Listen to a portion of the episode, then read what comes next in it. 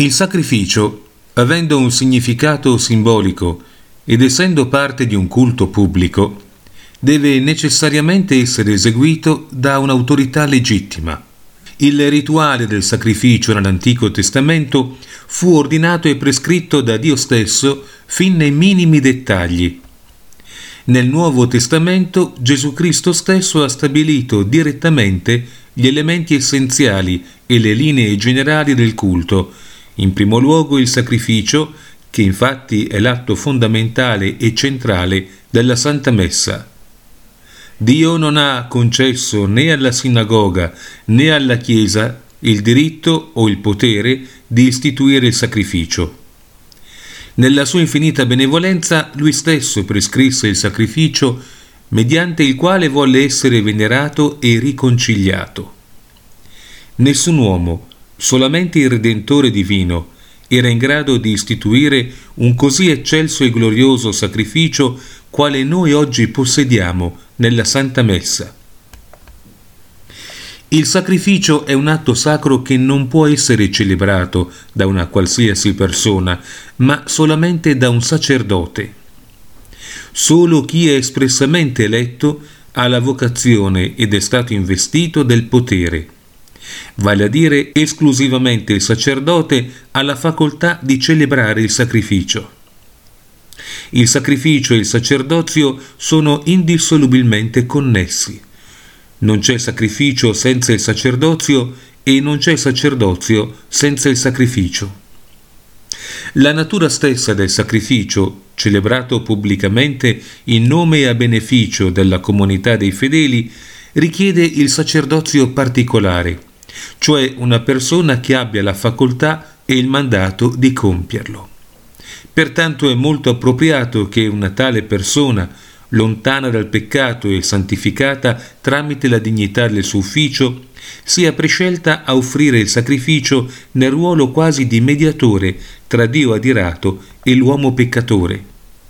Ogni sacerdote, così scrive l'Apostolo, fra gli uomini viene formato per il loro bene nelle cose che riguardano Dio, per offrire doni e sacrifici per i peccati. Certamente spetta solamente a Dio conferire l'onore della vocazione e dell'ufficio sacerdotale e determinare chi è suo e santo e se lo farà avvicinare. Farà avvicinare a sé colui che egli avrà scelto. Perciò anche la liturgia cristiana del sacrificio è un'istituzione sacerdotale e come tale affidata agli uomini, però non destinata a tutti gli uomini e nemmeno a tutti i fedeli, ma esclusivamente al sacerdozio cattolico. Il sacrificio richiede per sua natura una persona con potestà ufficiale per la sua esecuzione, cioè un sacerdote. Invece, di per sé, non c'è alcun impedimento che un sacramento, per esempio il battesimo, in caso estremo, venga conferito da un semplice laico. Fu comunque di sicuro cosa opportuna che solamente al sacerdote consacrato, a cui in primo luogo spetta celebrare il sacrificio, fosse dato di amministrare i sacramenti e perciò di essere il vero e proprio intermediario tra il cielo e la terra poiché egli è chiamato a glorificare Dio tramite il sacrificio e a santificare gli uomini per mezzo dei sacramenti. Di non minore importanza, per compiere un atto tanto sacro, è la scelta di un luogo consacrato. Tale luogo destinato al sacrificio si chiama altare. Dove si incrociano il sacrificio e il sacerdozio, lì appare sempre l'altare non si fa un altare se non per offrire a Dio un sacrificio, scrive il santo vescovo Fulgenzio. Dio non accetta da nessuno il sacrificio se non dai suoi sacerdoti, insegna il santo martire Giustino. Da quanto detto finora risulta chiaro che il sacrificio è il più nobile il più perfetto atto di venerazione a Dio e perciò sovrasta tutte le altre forme di culto. Esso costituisce il vertice ed è il punto più luminoso di tutta la liturgia. Su questo sono tutti concordi.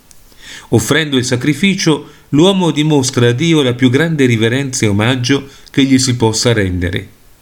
La più perfetta espressione dell'intima adorazione della divina maestà si manifesta proprio nel sacrificio. Il sacrificio è essenzialmente un atto di adorazione ed esprime perciò sempre la fede nella divinità di colui per cui viene offerto. Tra tutti gli atti di culto questo spetta esclusivamente a Dio. Deve essere offerto solamente all'unico e vero Dio. Sarebbe un culto sacrilego e idolatrico offrirlo a una creatura, fosse anche il più grande santo o il più sublime degli angeli. Sin dai tempi più remoti, dunque, venivano offerti sacrifici a Dio per riconoscere pienamente e in maniera solenne il suo dominio, ringraziarlo per la sua benevolenza, chiedergli nuove grazie e in particolare prevenire il flagello dei suoi castighi.